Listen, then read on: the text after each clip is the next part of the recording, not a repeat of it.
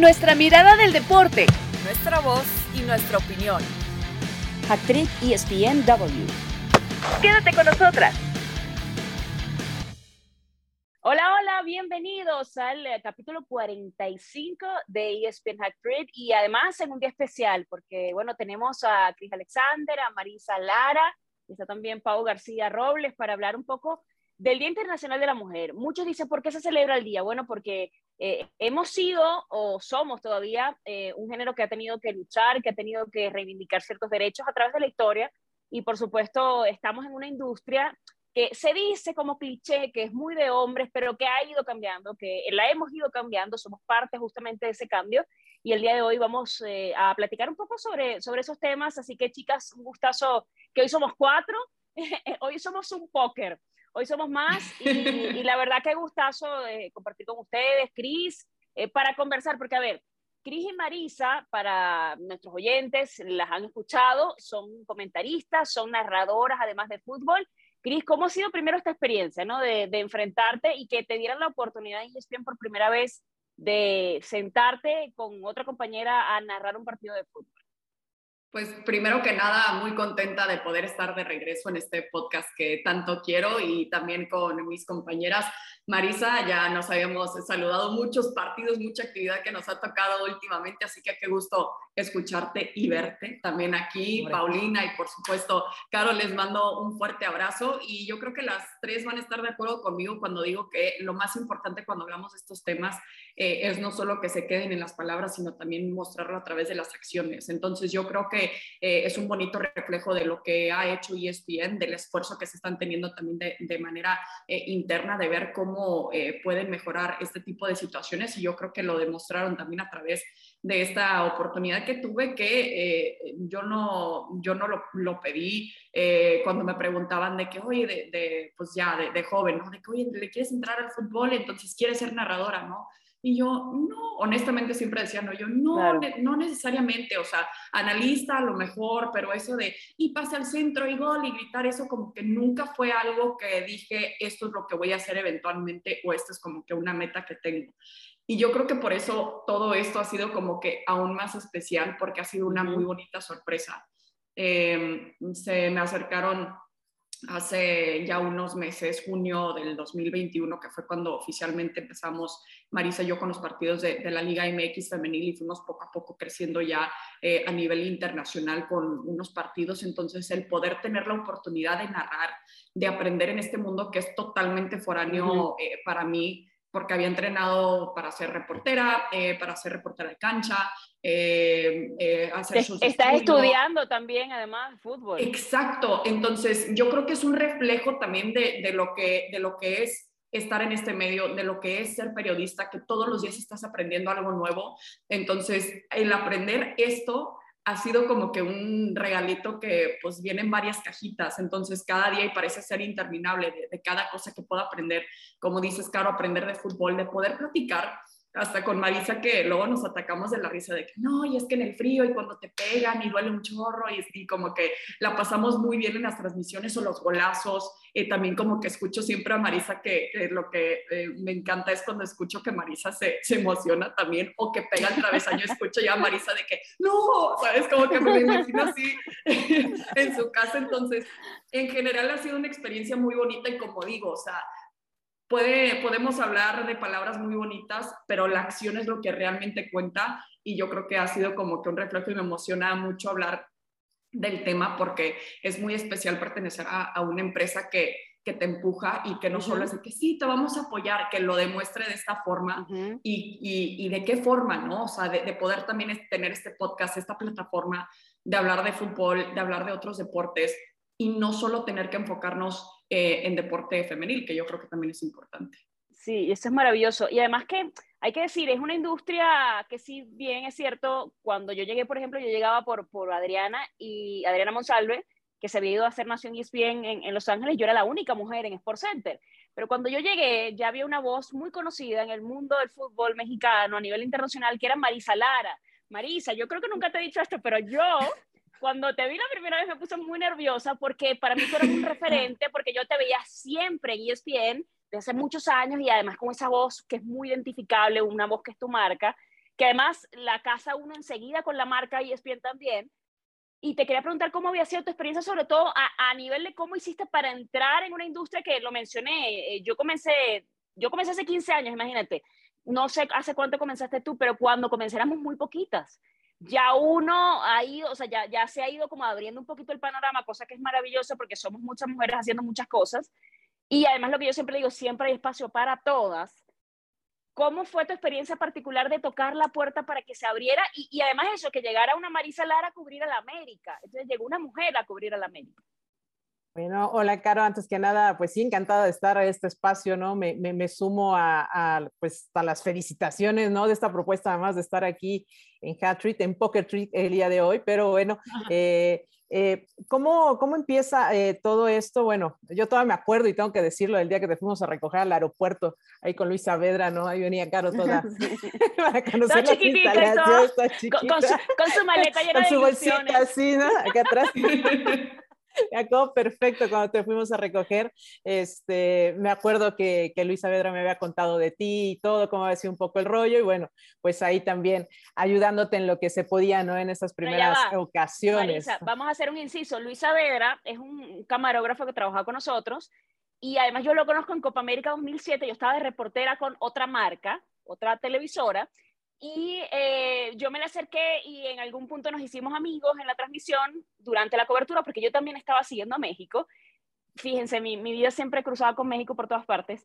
y yo un día, sí, y yo un día le dije, oye, ¿me puedo hacer una foto con el micrófono? 2007. Le dije, porque yo algún día voy a trabajar con ustedes. Me hice la foto con el micro y él me dice, dame el currículum. Y al final, cuando vine a hacer el casting, que no fue por él, pero me dijo, oye, vino una venezolana, yo adivina quién fue. Entonces, eh, eh, esa foto como que la he subido a mis redes sociales porque para mí significa mucho lo que significó Luis en su momento también, Marisa, para, para aclarar sí. un poquito a la audiencia que sepa quién es. Bueno, ya que explicaste quién es eh, Luis, ¿no? Eh, ahora digo, ya no está con nosotros, le mandamos un gran abrazo, pero en su momento también este ejercicio, eh, yo trabajaba para Radio 13 aquí, aquí en México, ¿no? Y un día en el Estadio de Olímpico Universitario, un partido en la noche terminó y bueno, pues ahí estaba echando desmadre, ¿verdad? Luisito y Alvarito Morales, ¿no? Y a ver, y grábate algo con el micrófono, no sé qué, y a ver, ya sabes, ese Alvarito como es un tremendo. Entonces, eh, pues lo grabamos, Luis lo llevó por allá, Octavio eh, Gallegos, que eh, también le mandamos un saludo, eh, pues lo vio y bueno, se empezó ahí a mover algo, ¿no? Después cuando hubo la oportunidad que me enteré que estaban buscando, pues inmediatamente, ¿verdad? Fui con mi currículum. No fui la primera opción, aquella vez no me llamaron, eh, había, estaba Ernesto Faxas, ¿no? Que ahora hace películas allá. Imagínate, claro, cubano, amigo, cubano, amigo, de, amigo cubano, de Morales, porque además él es periodista es. y él trabajó muchos años en Cuba cubriendo atletismo, muchísimas cosas, claro, el conocido Ernesto, por supuesto. Sí, sí, sí, bueno, está con su familia en Miami, le mandamos un, un, gran abrazo también. Y bueno, después se vuelve a abrir la oportunidad, eh, me llevan, me ponen a hacer eh, pues unas pruebas, ¿no? Que tardaron ahí un tiempo. Eh, hice cosas para ESPN trabajando todavía ahí como haciendo unos pininos, ayudando, ¿no? Colaborando, tratando de estar ahí. Y bueno, finalmente la prueba, después de nueve meses, me llevó, siempre digo que fue mi bebé en su momento porque me llevó nueve meses poder entrar. Eh, me hacen una prueba final que era un torneo, un cuadrangular de, de, selecciones mundialistas, ¿no? Estaba Alemania, estaba Brasil, estaba Argentina y estaba México. Eh, se hace el, el, el, partido, estaba Rodolfo Martínez por allá en ese entonces, ¿no? Que ahora es el vos, vos, vos, vos. Entonces, eh, pues bueno, muchos ojos ahí, ¿no? Me acuerdo que el primer día que fueron dos partidos me fue terrible. Hice cancha, en el, o sea, mi prueba era hacer cancha y hacer Todos televisión. Hemos ahí. El sí, primer hemos estado, hemos estado ahí. Pero el primer, primer día fue haz televisión y haz cancha, ¿no? Entonces, para mí fue así todo, pero pues yo iba por, pues, por todo, ¿no? Como saliera. Me fue muy mal el primer día y en ese entonces estaba Edgardo Matei, que también lo conoce. Pero ¿por, ¿por qué dices que te fue mal? ¿Qué, qué pasó? ¿Qué pasó? ¿Te sentías, te no, revive el momento, era, revívelo, revívelo con nosotros. Bueno, pues era un poco, te digo, eh, hacer cancha por primera vez, hacer, nunca había hecho televisión en mi vida, había hecho radio, oh, lo wow. cual me ayudó y me, me, dio muchas tablas, pero pues imagínate, te dan el micrófono y ponte a hacer televisión en tu, sí. pues en tu prueba, o sea, ponte a hacer todo la primera todo, vez. Pero así se dan las oportunidades. Sí, yo sé, Exacto. yo sé.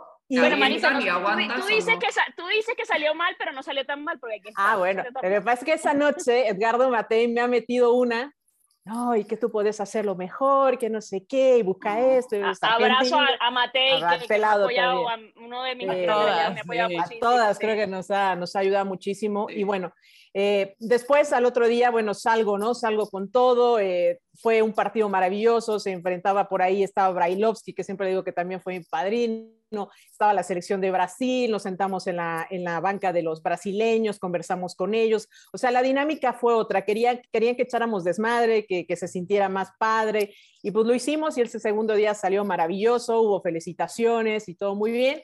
Y ya después me quedé ahí esperando, ¿no? Ahí como viendo a ver qué había y nada. Y ya llegó Edgardo Matella a decirle en ese entonces a Luis Alberto, que fue mi director con el que entré, que tampoco ya no está puertorriqueño, le mandamos un gran abrazo también, que nos, nos sigue muy, este, nos sigue.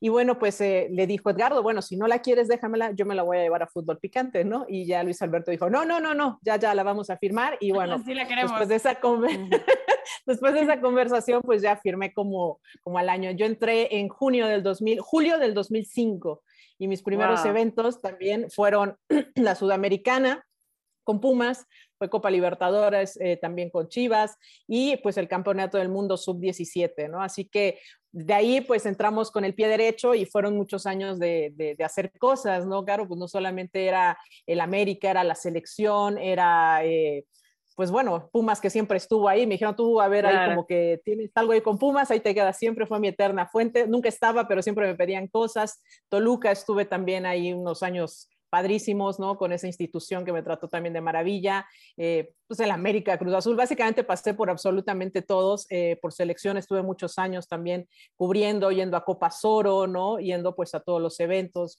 varias Copas de Libertadores.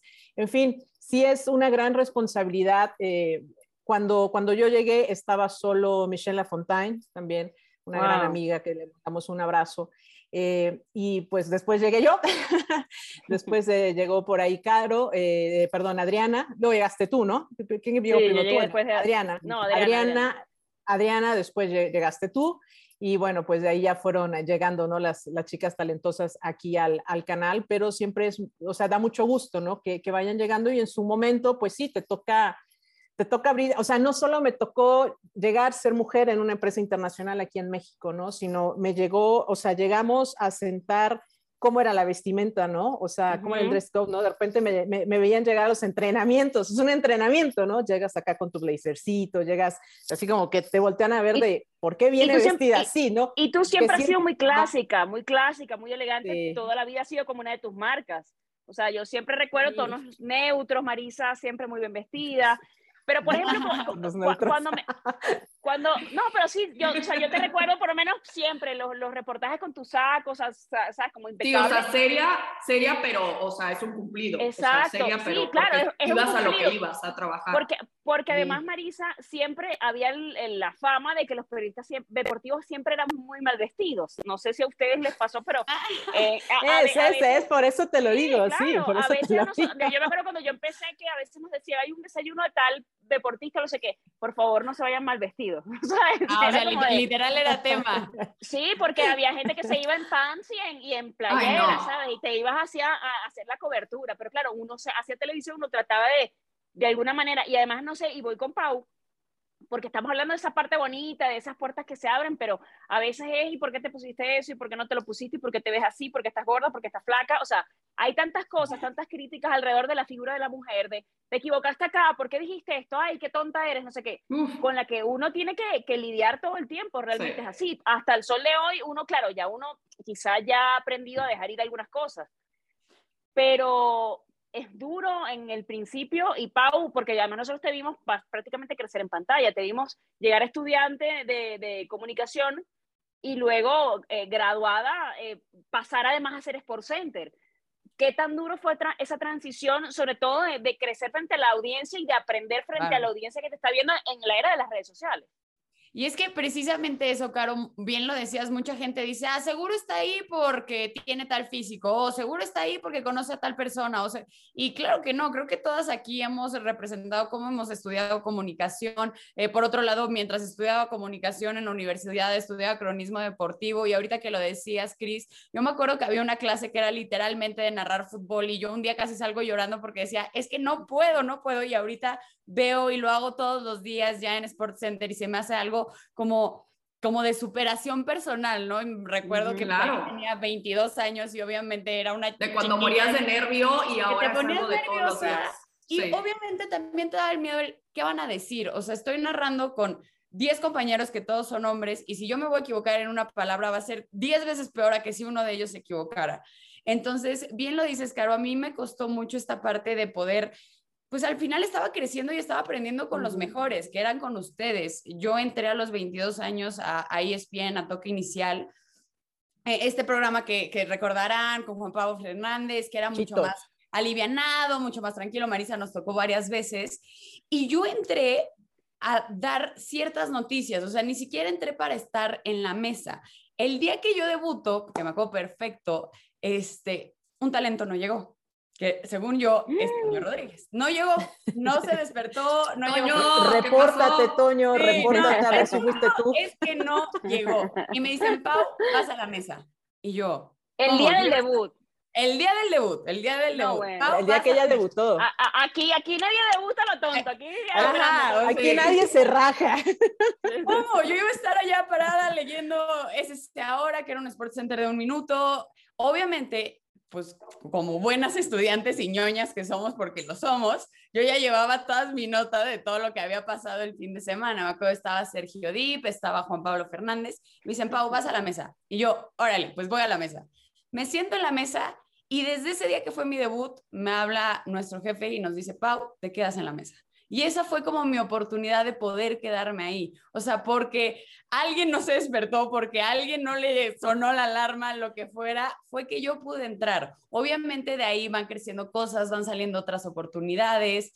Eh, me ha tocado narrar el voleibol tanto de hombres como de mujeres eh, en, la parte colegial, algo que tampoco estaba planeado porque he hecho pareja con Sergio Dip, en donde Sergio era el que narraba y yo lo comentaba porque llevo muchos años jugando voli y se le cayó el internet a Sergio y me dicen, Pau, vas, narra, y yo, ok. que, además, que además para, lo que, para lo que nos escuchan, eh, a veces pasan cosas de estas en la tele y, simplemente te dicen Q, Q es habla.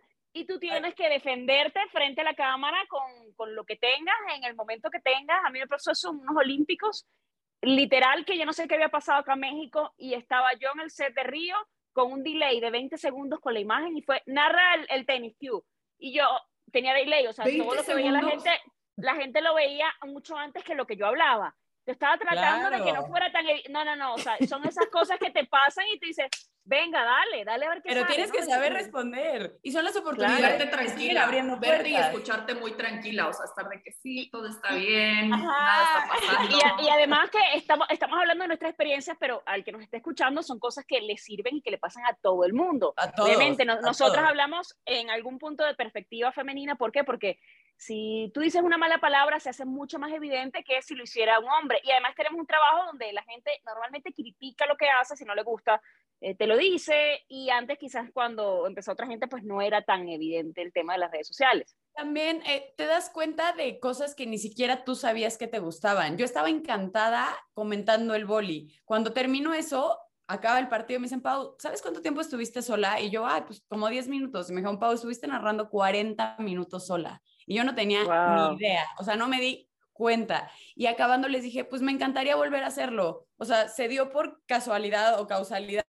Me encantaría poder volver a hacer. Y ahora tenemos esta dinámica entre Sergio y yo que narramos un set y un set. Y se va haciendo como un equipo muy padre que va entendiendo estos gustos que ni siquiera tú sabías que tenías. Yo nunca me imaginé tampoco, Chris, poder no sé si poder, pero el querer narrar algo y ahorita lo veo como una ilusión que cada que me toca me fascina y nada me haría más feliz que poder hacer algún día en vivo, ya sabes, o viéndolo en persona, o cosas que, que van pasando de que te dan la oportunidad de ir a una cobertura, a mí me ha tocado mucho de ir a hacer color, y me acuerdo específicamente en los centroamericanos de Barranquilla, que el productor con el que estábamos, que Augusto Bullrich, que también le mando un fuerte abrazo, un fuerte saludo, que lo quiero mucho, me dice, tú hacer color, no, no, tú vas de reportera de color, de hacer todo lo que puedas. Y me metió a todo, así. Yo no sabía ni qué iba y a todo me metió. Y gracias a eso pude seguir creciendo ya en esta carrera que, bueno, como ustedes saben, ya tanto como de reportera, estar en frente a cámara, poder hacer te vuelves multifacética y son esas oportunidades que agradeces y que no ves ni de dónde llegan.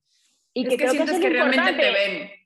Y, que, perdón, Caro, que realmente te ven, ¿no? O sea, no solo como, como para una cosa, sino que, que te empujan para hacer otras cosas, Pau. En eso en donde se cae la señal de Sergio, sé que vas, Pau, y que tú pensabas que eran 10 minutos y fueron 40 minutos, seguramente tuviste como que ese sentimiento hasta como, como de, oye, Ay.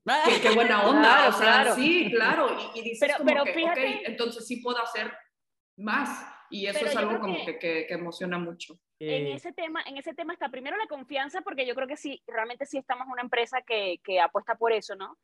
Y que cada día abre más oportunidades para nosotras, para las mujeres. Y también siento eso, o sea, que yo, por ejemplo, he, he tenido, cuando fui a Río, cuando fui a Río, éramos tres personas cubriendo el set Éramos Ricardo Puch, Andrés Agüey y yo, y todos hacíamos el mismo trabajo. De todos se esperaba exactamente lo mismo. Y todos estuvimos a la altura. Entonces yo estaba obviamente con una presión extra porque yo sentía siendo mujer como, o sea, yo tengo que estar, ¿sabes? Este, no me represento, como dice la película de King Richard, no te representas a ti, representas a todas las niñas que están detrás.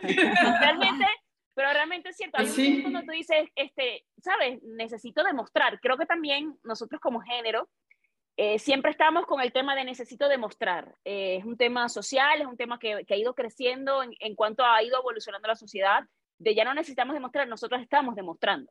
Y va cambiando un poquito el discurso, pero, pero eso, eh, creo que todos tuvimos inicios similares. por lo menos yo me, me, me, identifico mucho con Cris también en el sentido, porque yo digo, Marisa, pero yo también fui reportera de cancha. Yo hacía fútbol de cancha en Venezuela, y además yo empecé haciendo radio, o sea, yo empecé literal eh, haciendo cortes para la radio y pasé el invitado y no sé qué, o sea, yo no salía a, eh, durante un tiempo, después sí lo hice en, Radio Marca, pero durante un tiempo yo no salía eh, a micrófono. ¿Por qué? Porque yo estaba con los demás en las salas de redacción ayudando a los que eran periodistas ya del medio. Y una serie de casualidades también, como dice Pau, causalidades, me llevaron al último verano antes de irme a cubrir el Real Madrid, porque el, el chavo que, se, que cubría el Real Madrid, que es Miguel Ángel Díaz, eh, que es un crack además, ha escrito libros sobre selección española, un tipo muy reconocido en España, se había ido de vacaciones, todo el mundo se fue y nadie sabía quién iba a cubrir. Entonces yo dije, bueno, ¿saben qué? Yo voy a llamar a la, a la jefa de prensa del Real Madrid. primero fue porque llegaba, me acuerdo, llegaba Fabio Capello y nadie, como que quién va a ir, nadie había dicho que sí. Yo estaba saliendo en ese momento de mi turno y dije, yo voy al, aeropuerto. Me fui hasta el aeropuerto, regresé a la radio, tuve la plática con el director que es Paco García Caría, que además me dio muchísimas oportunidades. Y ahí fue que él dijo, bueno, entonces mañana Carolina va a estar en la conferencia de prensa de Fabio Capello, no sé qué, yo, ¿qué? Y yo después, después yo, lo, lo, siguiente era marcar al Real Madrid, a la jefa de prensa en ese momento y decirle, no está Miguel, se llevó la credencial, necesito que me acredites, voy a ser yo el Real Madrid. Y ahí estaban Valdebeba, sábado, domingo, lunes, porque era, sabes, entrenan todos los días, pues tú vas todos los días. Y, y, fue una experiencia muy padre. Y yo me acuerdo cuando yo, la primera vez que vi a Cris, que ya estaba cubriendo a Chivas en ese momento en Guadalajara. Que más, Cristo, estudiaste en Estados Unidos y decides regresar a México eh, por, por, hacer justamente eh, fútbol, por cubrir y trabajar por ESPN. Bueno, yo sé que la tendencia es al revés, ¿no? De México a Estados Unidos. Entonces, eh, me han preguntado muchísimo y digo, a ver, para empezar, hay muchas oportunidades en México. hay empresas muy importantes en México. Eh, yo siempre quise vivir en México, vivir mi cultura, mi gente, mi sangre, eh, mi carne propia. Entonces, me encantó que ya después de unos años mis papás se emocionaban y me decían, ay, es que ya te expresas súper mexicana y como que no sé, me encanta abrazar mi cultura de esa forma, este, aunque sí, muchos luego se ríen por, por algunas cosas que digo este, un poco gringa, pero Sí, eh, eh, me hicieron esa pregunta, ¿no? De por qué México y por qué México. Y, pues sí, parte de eso fue pues, en lo personal, pero en lo profesional era, el fútbol. O sea, de querer realmente entrar al mundo de fútbol, vivirlo día a día, que de chiquita no tuve la oportunidad de hacerlo porque, bueno, la MLS no, no era lo que es hoy. este, no era tampoco eh, tanto ir al estadio ni, ni, esa cultura, ni mucho menos. Eh, hasta la franquicia del Houston Dynamo es bastante nuevo, en fin. Este, sí, o sea, era, era más que nada vivir, vivir esa experiencia de fútbol y fue, no fue un shock cultural, pero yo creo que es un shock cuando entramos al, al mundo del medio, eh, como reportera especialmente, el tener que realmente acostumbrarte a, a cosas que no te gustan. Y no significa que necesariamente tengas que, te tengas que quedar callada, porque yo no me quedé callada en muchas ocasiones. Em, Cosas que no, que no te gustan como qué? ¿Qué, qué, qué específicamente? Por ejemplo, un caso que te haya, algo que te haya pasado. Sí, eh, albures eh, enfrente de, de, todos, gente que se quiere pasar por chistoso, este, y tener que hablar enfrente de todo el mundo y que no te dé pena. Eh, estoy tratando de pensar eh, eh, fue algo muy tonto, o sea, esperando que inicie una conferencia de prensa de Chivas, que en Chivas, por cierto, en Chivas y en Atlas siempre me trataron de una manera espectacular, hablando de directivos, de jefes de prensa, de jugadores, este, así que muchas gracias, ustedes saben quiénes son. Em, pero sí, estábamos esperando a que inicie una conferencia de prensa, no me acuerdo ni con quién, y habíamos estado ahí todo el día y empezaron, ya todo el mundo estaba sentado y hay un refri justo atrás en la salita conferencia de prensa y empezaron a aumentar eh, agüitas, o sea, botellitas de agua. Y volteé y dije de que, ay, digo, a reír, pero de que, ay, me pueden echar una, de que me pueden aventar una y de que, ay, jaja, que si alguien me puede echar una. Y pues ahí le puse yo también y contestaba como que de, como que, que tonto, la verdad. No, y falta de respeto, obviamente, ¿no? Exacto, sí, viví muchas faltas de respeto, la verdad, pero sabes que eh, no es que agradezca yo el haber tenido eh, particularmente esas experiencias porque no es divertido vivir esos momentos, pero me ha hecho la persona que soy hoy, em, me ha hecho también con, con, esta piel mucho más gruesa de poder aguantar ese tipo de comentarios a través de redes sociales y que, en varias ocasiones también recibí llamadas de, de Mario Palafox, que también eh, me dio oportunidades importantes, también le mando un abrazo que me dijo, oye, ¿y cómo estás? Y yo de que, ¿cómo estoy? De que sí, por lo que pasó en Twitter. Y dije, ¿qué pasó en Twitter? Y fue un día que estaba en Atlas, este, que yo entrevisté a Dieter Villalpando y alguien del medio que no había ni conocido eh, me empezó a tirar, ya sabes que en redes ah, sociales. yo, recuerdo ese, recuerdo que hablamos esa vez, ¿te acuerdas? Sí, diciendo que, que, estaba yo muy tonta porque él estaba pronunciando el nombre de Dieter, que así se pronuncia como Dieter, y que se pronunciaba como Dieter, que no es cierto. Este, y que dijo que solo estaba ahí porque tenía boobies y pompas, eh, que tenía palancas en la empresa, lo que decías, Pau, o sea, es perfectamente todas hemos recibido ese tipo de comentarios.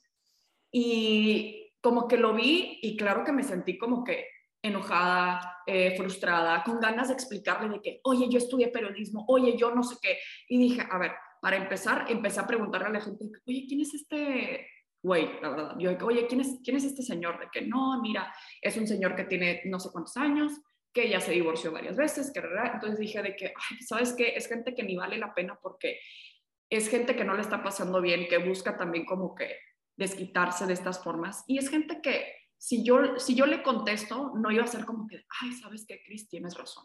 No, entonces son cosas que, que sí tenemos que luchar eh, poco a poco. Me, me, daba gusto ver a mi alrededor cómo reaccionaban así de que, oye, ¿qué onda? ¿Qué gacho que te dijo eso? Este, la próxima vez que lo veas, dile. Y yo, no, o sea, digo, ¿para qué? Solo como que eran esas situaciones en un ambiente eh, que puede ser un poquito pesado que realmente podemos demostrar las mujeres que realmente somos y las periodistas que realmente somos, porque yo toda la vida agarraba mi balón y me iba a jugar fútbol con niños.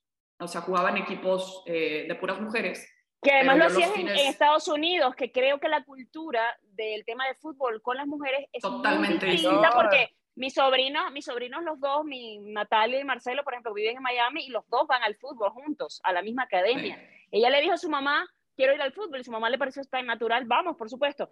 Pero en Latinoamérica quizás no es así, que al principio ya no, ya lo hablaremos, pero decían el fútbol es, o el deporte, no, porque tú te preciosita, te vas a hacer el vestido. O sea, hay, hay unas cosas como que han ido cambiando y, y, creo que es bueno, Cris, hablar estas cosas porque hay que visibilizarlas y hay que hablarlas para que cambien, porque creo que con el tema de la igualdad nos hemos tenido que reeducar todos, todos en algún momento hemos hecho comentarios, eh, nosotras hacia otras colegas o nosotras eh, sobre el género, que son machistas y que están mal, y, lo, y nos hemos ido recogiendo como me equivoqué, es verdad.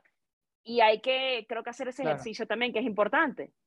Sí, por supuesto. Y ya solo para comentar de que lo que aprendí en cuanto a esa mentalidad de jugar con hombres, yo lo, yo lo hacía este, también pues para no dejar de entrenar los fines de semana, eh, pero más que nada aprendí también a no ir y decir de que, oigan, yo sí sé jugar fútbol, es mejor demostrarlo a través de tu trabajo y a través de tus logros, este, y callar bocas educadamente y de esa forma, y a veces no tan educadamente también, como les digo, esas situaciones que, que viví en mi día a día también como reportera. Así que eh, como que es algo del que ya estaba acostumbrada sin saberlo, porque el fútbol también me ha ayudado a navegar cosas eh, poco complicadas de, mi vida, eh, el compararlo con el deporte.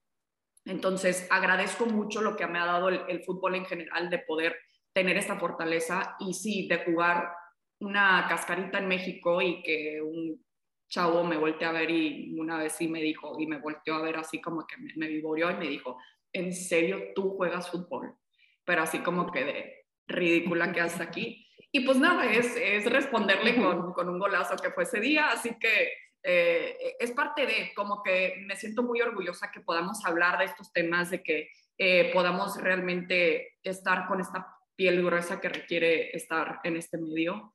Y, y pues nada, que, que, qué bonita conversación, qué bonita plática. Y también solo para terminar, eh, Caro, hablabas de esa, de esa vez que, que, me viste en, en, Chivas, cuando Alan Pulido llegó, y este día nunca se me va a olvidar, cuando Alan Pulido llega a la ciudad de Guadalajara, me tocó toda esa cobertura, hice un enlace en vivo, saliendo del, del aeropuerto, súper cansada después de muchas horas de cobertura, Caro me mandó un mensaje eh, felicitándome del de, enlace vivo que, que había hecho, y ella fue como que ese impulso muy increíble y fue un detalle de escribir un mensaje. Así que como dijiste, todas, todas cabemos, todas las que se identifiquen como mujeres, eh, tenemos un lugar aquí. El apoyo entre mujeres, y lo he tuiteado muchas veces, pero en serio que el apoyo entre mujeres es espectacular eh, y es tan importante en este medio también para poder apoyarnos y todas llegar lo más lejos que podamos. Así es, para que haya más oportunidades. Al tú tener la oportunidad, estás abriendo la oportunidad a otra persona.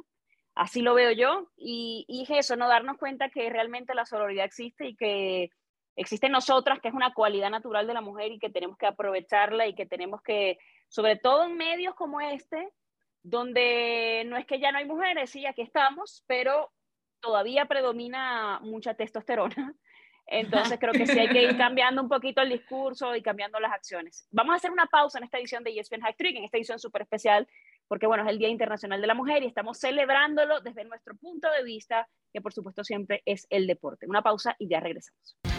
Hack Trick ESPNW. Bueno, la segunda parte comienza ahora y estamos hablando de esos obstáculos que hemos tenido siendo mujeres en una industria mayoritariamente dominada por hombres hasta hoy en donde hemos tenido experiencias como Marise, que llegó y estaba solita como reportera en ese momento, eh, acaparas eh, reflectores, eh, hemos hablado de la experiencia de Pau de crecer delante de la cámara, de los retos que ha tenido Cris también, de pasar de reportera a talento, de, de, cambiar incluso de cultura y de todas esas cosas pues que suceden, esto con el simple hecho o con el simple objetivo de visibilizarlo para que pues ustedes en casa si se han prestado para este tema de discriminación, de señalamientos, o si tienen eh, la oportunidad de ayudar en temas de igualdad, por supuesto que se sumen a la causa, porque yo siempre digo, los temas feministas y todo aquello no le pertenece a las mujeres, nos pertenece a todos como sociedad, porque es una evolución de todos, y creo que hacia ese punto tenemos que irnos todos agarraditos de la mano como comunidad, como eh, colectivo. Eh, Pau, voy a, voy a hablar contigo un poco también, porque nosotros hemos crecido viendo, yo lo comento, pues yo vi mucho a Marisa Lara con ese acento perfecto, con esos trajes siempre elegantes cubriendo a Pumas o a Américo o a Cruz Azul al que le tocara. Crecí, por ejemplo, viendo a Caro Guillén, eh, una de mis grandes inspiraciones, he tenido la oportunidad de trabajar muchas veces con ella. de preguntarle, ahorita nos tocó tema de tenis, y yo estaba súper nerviosa por el inglés, eh, de hacer la entrevista en cancha ante 10.000 personas. La primera me salió fatal, estaba en pánico y, y Caro me agarró, no, no, mira, ven acá, sé más concreta, esto, aquello, eh, y contra todo pronóstico, con lo que tenía, con las herramientas que tenía, lo logré. Recibí varias críticas, de hecho, por, por Twitter, y Caro fue la que me dijo, ay, críticas siempre hay, no les hagas caso, tú sigue adelante, etcétera. Entonces yo creo que, que ese tipo de cosas tener la oportunidad de, tener referentes, de tener gente que te inspire y que tú digas, ella pudo, eh, lo que llamamos la, representación, creo que siempre es muy importante. Entonces les voy a preguntar, por supuesto, cuáles han sido sus, modelos a seguir. No necesariamente tienen que ser periodistas, Pau, pueden ser deportistas, mujeres a las que admires, que, tú sientas que, que de alguna manera has querido como dar los pasitos o imitar el camino de esa persona. Mira, creo es, es muy interesante ahorita que comentas lo que vivimos en el abierto de Acapulco. Yo he tenido, y de verdad no lo digo porque estén aquí o lo que sea, he tenido la oportunidad de crecer con la gente que admiro a mi lado. Realmente yo las veo a todos ustedes y vamos creciendo juntas y yo digo, es que qué increíble que yo de chiquita siempre quise ser esto y ahorita puedo hacerlo y puedo hacerlo de mano de las mejores. A mí sí me tocó no voy a decir nombres, no voy a decir nada, que en alguna ocasión una misma mujer no me quisiera ayudar para crecer yo todavía no estaba en el medio, yo todavía no estaba yo en nada. Yo, yo, lo viví en el medio, lo viví dos veces en dos medios distintos, también no voy a decir nombres. Sí, no, y, fue muy duro, y fue muy duro, fue muy duro, pero, esa persona, esa persona corrigió, que, que creo que también es importante.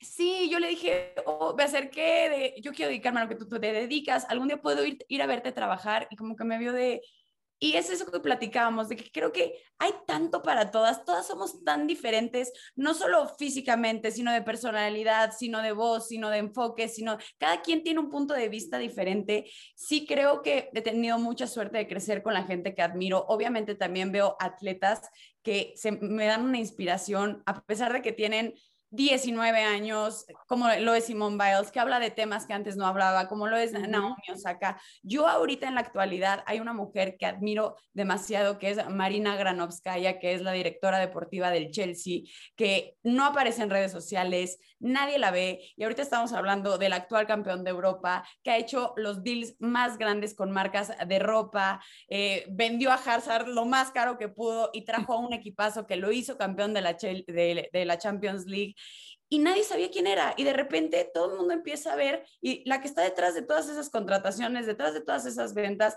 sí está el magnate ruso, que bueno, ahorita ya sabemos que Abramovich ya puso en la venta el Chelsea, pero lo que ha hecho Marina Granovskaya es impactante y ya la gente la empieza a reconocer y cuando ella entró al cargo, que fue en el 2014, decían, ay, a esta me la voy a hacer fácil. Incluso Mino Rayola, que sabemos lo difícil que es como agente de fútbol, ha dicho, es una dura, o sea, no se puede negociar con ella. Entonces, obviamente creo que cada quien, por la edad, por la etapa, por al equipo al que vayas o donde te vayas enterando, vas teniendo diferentes mujeres a las cuales, este, pues vas admirando y de todos los sectores, no tiene que ser deportivo. Yo en este momento, yo estoy impactada con lo que ha hecho ella, me encanta. Eh, de verdad creo que es un es una persona de éxito en todos los sentidos, no solo por ser mujer, sino como profesional.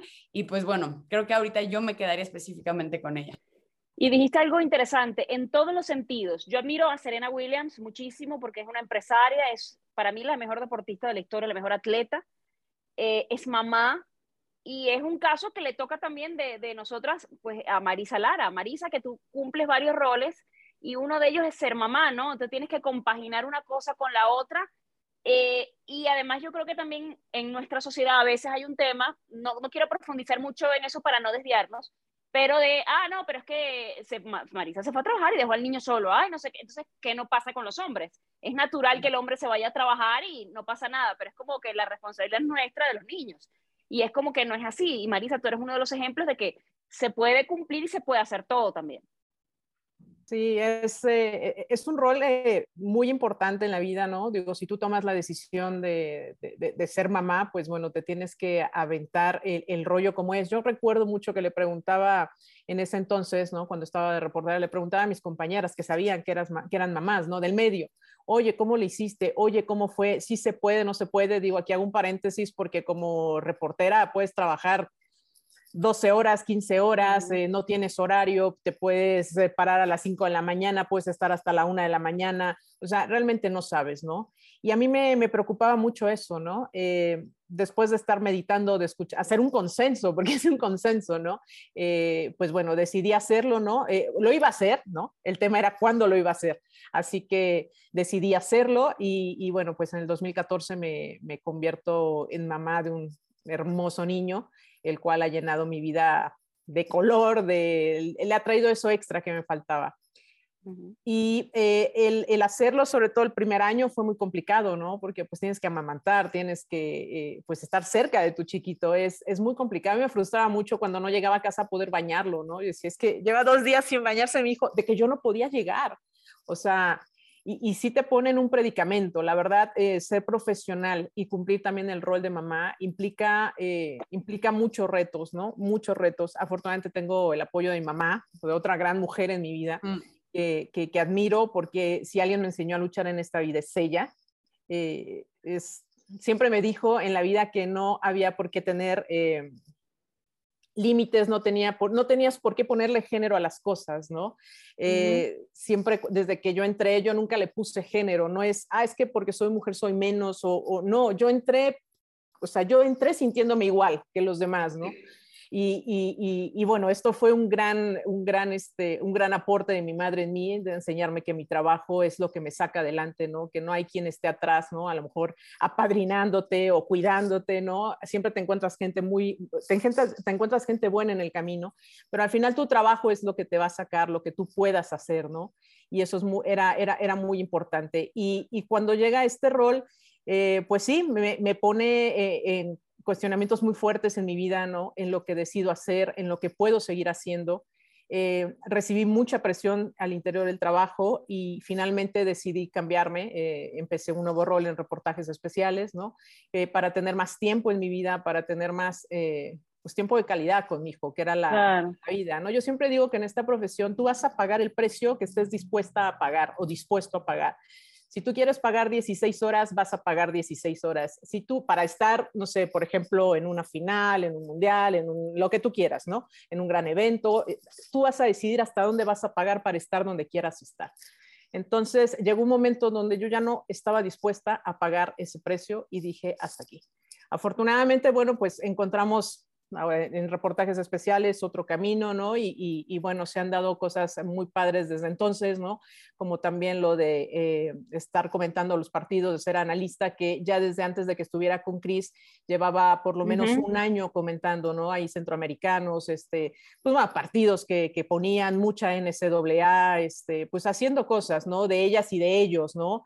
Eh, me había tocado con puros compañeros, ¿no? Hasta ese entonces, hasta que, bueno, Cris y yo nos encontramos en este camino afortunadamente afortunadamente, y, pudimos empezar este maravilloso proyecto. Pero eh, no es una labor fácil de compaginar. Eh, tienes que ser muy organizada todos los días. Me levanto 6 y 20 de la mañana, no importando si me acosté a la 1 o 2 de la mañana por trabajo.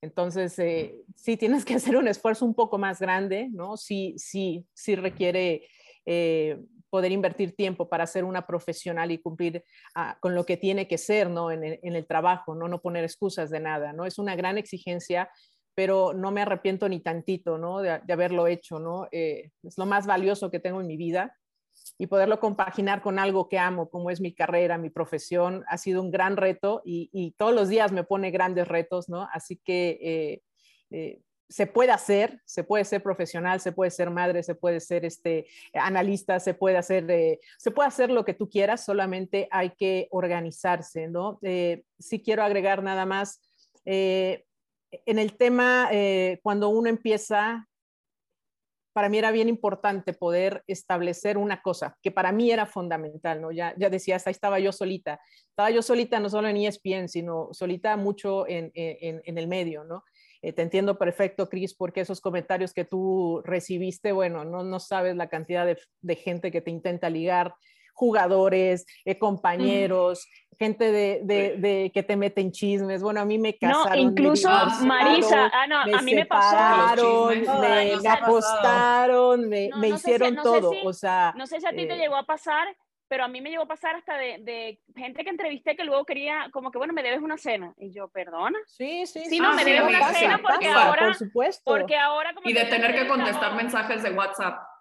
Sí, seguro. eh, ay, ¿qué me gano yo con una entrevista? Y tú, bueno, el placer de que yo te entreviste. O sea, ubica. O te la cambio por una cena. Eh, por? De hecho, eh, en, en, algún momento, eh, en algún momento, eh, digo, esto nunca lo he platicado eh, y no voy a dar más detalles, pero en algún momento sufrí un acoso de un entrenador grave, wow. grave. fue difícil, ¿no? Pero te pones en el predicamento de, lo hago público, hago un desmadre, me van a creer, ¿quién va a tener la culpa? Entonces, sopesas las cosas, lo hablas con quien lo tienes que hablar, ¿no? Y, y al final decides que eh, pues es tu carrera o dejar eso ahí, ¿no? Entonces optas por, por, seguir, ¿no? Por seguir adelante y por vivir tu carrera, ¿no? Eh, te puedo decir que hoy en día esa persona sabe lo que hizo, no tiene cara para mirarme. Eh, eh, y, y, bueno, al final son cosas que pasan, pero lo más importante aquí... No, eh, Marisa, pero sabes que te voy a interrumpir porque yo creo que al final no, no tiene que pasar, o sea... No, no tiene que, estemos, pasar, Caro, que no tiene que, que pasar. La, o sea, primero, lamentable, lamento que lo hayas pasado. Yo también tuve una situación parecida en la empresa y la empresa me respaldó. Esa persona no trabaja con nosotros. Y, mm, y uno se culpa mucho porque yo empecé, ¿será que yo soy muy simpática? ¿Será que yo le hablé mucho? ¿Será que entonces uno empieza y también empieza eso? No quieres que tus compañeros te vean como, ah, mira, ella es la de, porque entonces ya, ya como que sientes doble culpa, como si tú fueras la culpable de que la situación se hubiese dado. Y yo creo que lo padre de que lo digas también es que la que esté reportando en este momento, que si le llega a pasar, vaya con alguien y lo diga para que de alguna manera haya correctivos y no suceda. Porque es creo que la... se han cambiado, la verdad, porque ahora Claro, se puede gracias a Dios, más. pero pero imagínate lo duro que debió haber sido pasar por eso con todo lo que implica y, y, tú, porque yo creo que a todos a lo mejor probablemente nos haya pasado situaciones similares, pero es una cosa súper incómoda por la que no debería pasar nadie. Entonces, yo es creo que, que, que, más allá de nosotros, de cómo reaccionamos, también es, y, e invito a los que nos están escuchando que tienen hijos, es que va, vayamos educándonos en, en, eso, en temas de igualdad y respeto, que creo que es muy importante. Sobre todo, sobre todo, Caro, creo que lo, lo importante aquí es, es y, y, sé que es una palabra que suena mucho, pero el empoderamiento. Y sí, estoy de acuerdo, no solo es el empoderamiento de nosotras, de los niños, niñas o niños, como sea, tiene sí. que haber un empoderamiento de que usen su voz, de que digan lo que no está bien, que no acepten de, ni de bullying, ni de,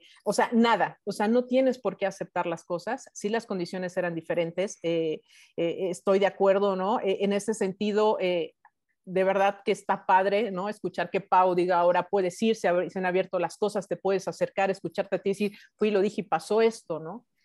pero en su momento, de verdad que a veces la gente no piensa igual que tú, te enfrentas ante una, a una cultura machista, que de verdad uh -huh. es, ya tuvimos este, esta discusión en un foro de, de, diversidad e inclusión, ¿no? Donde sí, te dicen, ve y denuncia, ajá, le cuando vas y lo haces, de primera culpan a alguien, ¿no? Cuando no es así, ¿eh? Cuando no es absolutamente nada así, ¿no? Y, y yo te lo puedo decir, yo no tuve culpa ni me sentí culpable ni mucho menos, estaba muy enfadada, estaba muy enfadada y en algún momento asustada y en ese momento que estuve asustada utilicé toda mi inteligencia para poder salir de esa situación bien librada. Lo logré hacer, ¿no? Entonces, eh, pero si dices, no tiene por qué llegar esa situación, y menos cuando es alguien que conoces, ¿no? A veces, muchas veces dicen que ese tipo de cosas llegan por gente que conoces. Era alguien que conocía de años atrás, había una relación profesional buena y, y bueno, a veces pasas así, tú no sabes lo que la gente trae metida en la cabeza, la verdad pero eh, bueno, afortunadamente no pasó nada, ¿no? Eh, no, no pasó a, mayores, no pasó a más, insisto, utilizas la inteligencia que Dios te, da, te da en ese momento para salir y, y después alejarte de, esa persona a como de lugar, ¿no?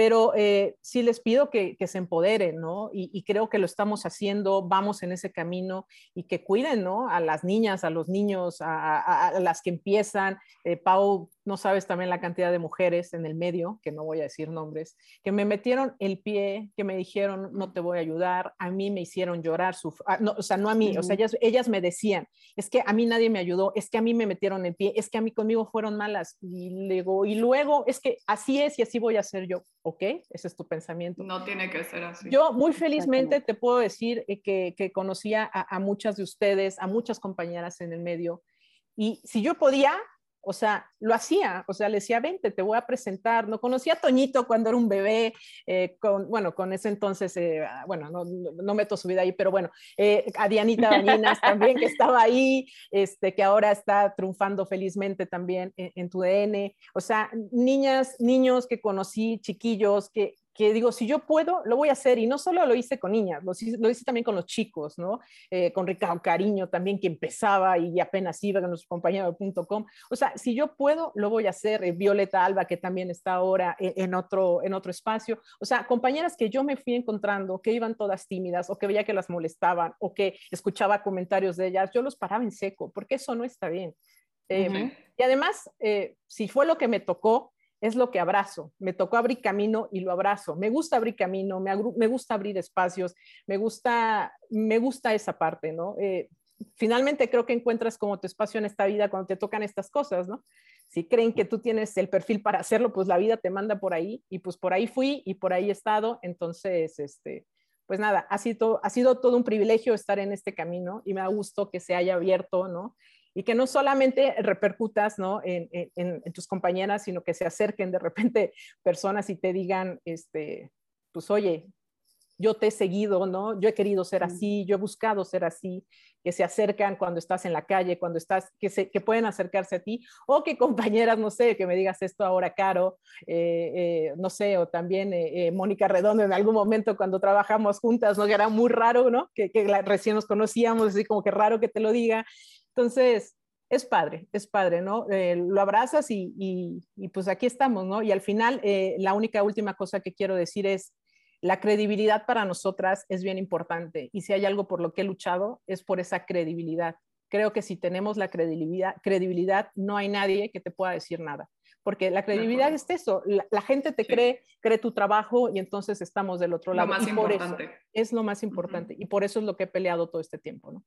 Y sobre todo en el periodismo, ¿no? Que de alguna manera cuesta mucho construir un nombre, una marca, cuesta años hasta que ya sientes que, que bueno, que ya estás un poco, no del otro lado, no más allá, más allá del bien y el mal, porque les digo, yo por lo menos ahora hice tenis y aprendí tantas cosas del grupo de trabajo que me sentí en la posición de alumna otra vez. Y creo que uno, y esto no tiene que ser para mujeres, esto es en general, yo creo que uno no debe, y lo comenté con Pau en, en, en Acapulco, dije, uno no debe perder esa, esa chispa de alumno, de aprender, de preguntar, de, de si te toca hacer esto, pues te tocó hacer esto, eh, si te ponen a hacer, porque todo es parte del juego, ¿no? Y, yo creo que todo es importante y, que, y no pensar nunca que hemos llegado, no, ya yo me las sé todas, porque entonces ya te quedas como estancado. Ya vamos a finalizar, Cris, pero quiero escuchar también eh, a esas mujeres que admiras y que te han ayudado a llegar a donde estás. Eh, digo, primero solo quiero agradecerle a, Marisa compartir eh, ese tipo de, historias. Eh, ni, me puedo imaginar lo, difícil que es, así que te lo agradezco. Siento mucho que hayas pasado por eso, sí se me salió la, la lagrimita, pero yo creo que hasta ver tu fortaleza como que me hace admirarte más de lo que ya te admiraba. Pero em, Sí, han habido muchas personas en, mi vida que, evidentemente pues, a todas nos, han ayudado, ¿no? Eh, eh, cada quien de, manera personal y, profesional. Em, e, en lo personal, mis papás eh, cuestionaron mi pasión por el fútbol un segundo y vieron que sí era real y, nunca dejaron de apoyarme en los partidos, este, ya sea jugando o, o lo que quería hacer yo en mi vida profesional. Eh, siempre sabían de, este sueño que afortunadamente puedo eh, platicar y, vivir hoy en día y agradecérselos de, de, manera directa. Ellos lo saben, se los he dicho abiertamente, pero bueno, es distinto decirlo en este espacio. Eh, lo voy a tratar de decir sin, sin que se me quiebre mucho la voz. mi abuela eh, paterna acaba de fallecer hace unas semanas y eh, tuve la oportunidad de, despedirme de ella y en esos momentos como que te pasan muchas cosas por la mente, ¿no? ¿De qué le voy a decir a esta persona? Le agradecí por tantos años de cariño y también por el ejemplo que es ella, porque de ella siempre decíamos que si hubiera nacido en estos tiempos, en nuestros tiempos, o hasta hace 30 años, ella hubiera sido ingeniera y hubiera sido, pues, profesionalmente hablando, como que la hubiera rompido, no, la hubiera roto, o sea. Y ella fue un ejemplo también muy importante y sigue siendo un ejemplo muy importante para mí, em, porque fue enfermera muchos años y yo sé que eso implicaba dejar a sus hijos em, algunas horas del día, que antes no era normal. Em, entonces, para mí estaba como que eh, pues, nació en el tiempo equivocado por la, por la inteligencia y la fortaleza que era ella como, como mujer. Este, una abuela también espectacular y poder dejar ese legado como que me siento muy afortunada de, de, ser su nieta porque como que siento que ahora por ese camino que dices Marisa de, de abrir ese tipo de caminos hay tantas mujeres como ella que nos fueron abriendo poco a poco el camino que alzaron la voz, que lucharon por nosotras. Y yo creo que por eso es tan importante lo que decía, no solo con palabras, sino con hechos, que por ella mi papá pudo conocer a Pelé por ahí de los 70, este, que cuando fue el Mundial en México, él fue a visitar el hospital y mi abuelita llevó a mi papá. Así que sí, mi papá me dijo, nunca te dije que conocí a Pelé y, me estalló la, la cabeza. Y dije, ¿cuándo conociste a Pelé? Y pues lo conoció siendo también todavía en su momento muy, muy top Pelé, entonces como que sí quiero eh, pues llevarme eh, ese legado tan padre que nos dejó este, a, mi hermana, a mí, a mis primas este, y también a los hombres de, de la familia. Em, pero al final en lo profesional, ahorita cada vez que me toca narrar un partido me, mm, me siento como muy contenta por más que sean partidos, Marisa, a las 5 de la mañana, que nos encanta luego ver, eh, y lo decimos, lo decimos también prácticamente en cada partido, ¿no? De los golpes que reciben eh, estas mujeres y que se levantan, o Rebeca Bernal en la final eh, contra Tigres, que yo juraba que se le había fregado ya la rodilla, dije, no, ya iba a estar fuera como 6, 7 meses y regresó a terminar la final detalles así que, que me llevo, eh, que, que, me da en lo profesional, momentos así, lo que les platicaba de mi abuela que, que me dejó en, en, lo personal.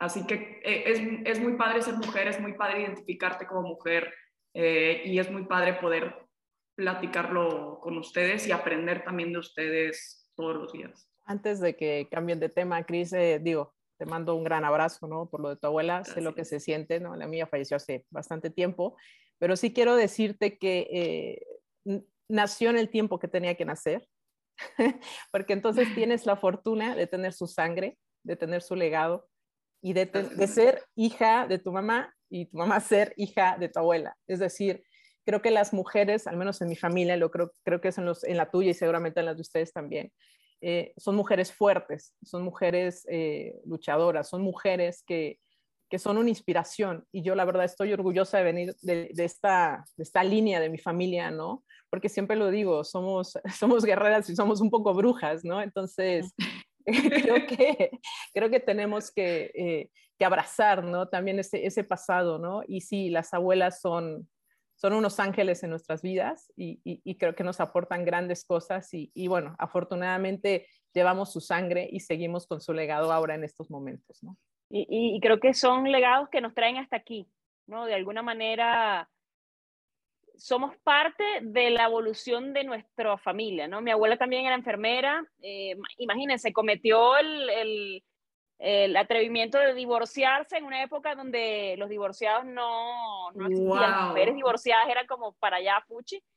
Eh, y, ¿sabes? Fue una mujer tan dulce, tan noble. Eh, mi mamá, además, yo me, me, crié en una casa donde mi mamá trabajaba. Eh, la vi hacer graduarse de posgrado. Yo tenía seis años cuando me llegó, me puso la, la medalla de, de, su graduación. Entonces, yo creo que nos hemos criado con esos modelos. eh, independientemente si, si una mujer decide quedarse en casa y decide ser mamá y decide dedicarse a eso, es igual de válida que una mujer que decide también salir a, trabajar y a tener una carrera. Eh, siento que el punto es que estamos en un mundo o donde tenemos que procurar un mundo donde la mujer pueda escoger, sea libre de escoger lo que quiera hacer. Eh, creo que ese es el mensaje que, que queremos darles el día de hoy, que somos todos aliados en cuanto a temas de inclusión, en cuanto a temas de igualdad sea eh, de género, de raza, de religión, de lo que sea, eh, porque creo que si hay algo que nos tiene que quedar después de todo lo que ha pasado en el mundo es temas de empatía, de ponernos en el lugar del otro y ser un poquito más humanos, ser un poquito más sensibles y tratar de ser un poco más nobles, ¿no? De, de ayudar al de al lado. Yo creo que nosotros, en, hablo, hablo por, por, Venezuela, por México, por Latinoamérica, creo que somos pueblos muy nobles, que, que tenemos esa condición de, de ayudar lo hemos visto en catástrofes, pero creo que también lo tenemos que ver en el día a día. Tenemos que, no tenemos que esperar que pase algo eh, de una gran magnitud para tratar de apoyar al de al lado. Creo que con pequeños actos diarios hacemos una gran diferencia. Así que bueno, ese es el mensaje que queremos darles y que mm, aplaudan, que apoyen, eh, sean ustedes hombres o mujeres los que nos están escuchando, a esas mujeres voy a permitirme la palabra chingonas, duras, como quieran decirle, como se le diga en su país, para eh, sumar en, cuanto a, la igualdad. Gracias por escucharnos. Esto sí es bien Hat Trick. Cris Alexander, Marisa Lara, Paulina García Robles y yo soy Caro Padrón. Hasta la próxima semana. Chao, chao. Nuestra mirada del deporte. Nuestra voz y nuestra opinión. Esto fue Hat Trick ESPN W.